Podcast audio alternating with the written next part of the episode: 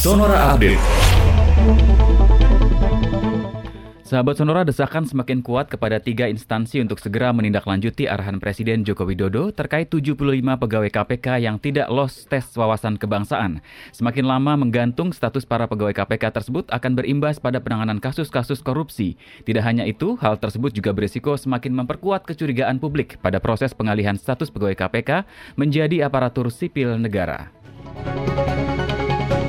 Menteri Perhubungan Budi Karya Sumadi menyampaikan usulan terkait rencana penggunaan mobil listrik sebagai kendaraan dinas atau mobil operasional di tiga provinsi. Kementerian Perhubungan merencanakan penggunaan mobil listrik sebagai kendaraan operasional pada tiga kota percontohan di Indonesia, yakni berada di DKI Jakarta, Jawa Barat, dan Bali.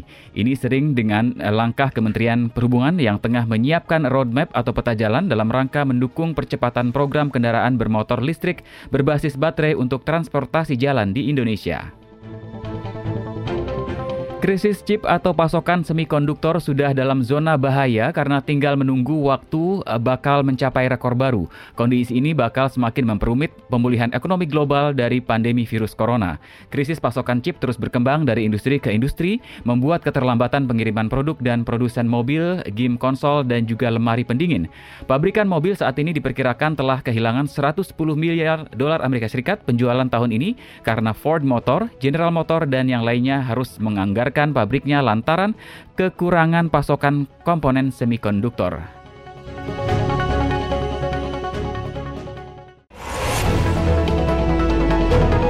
Demikian Sonora Update.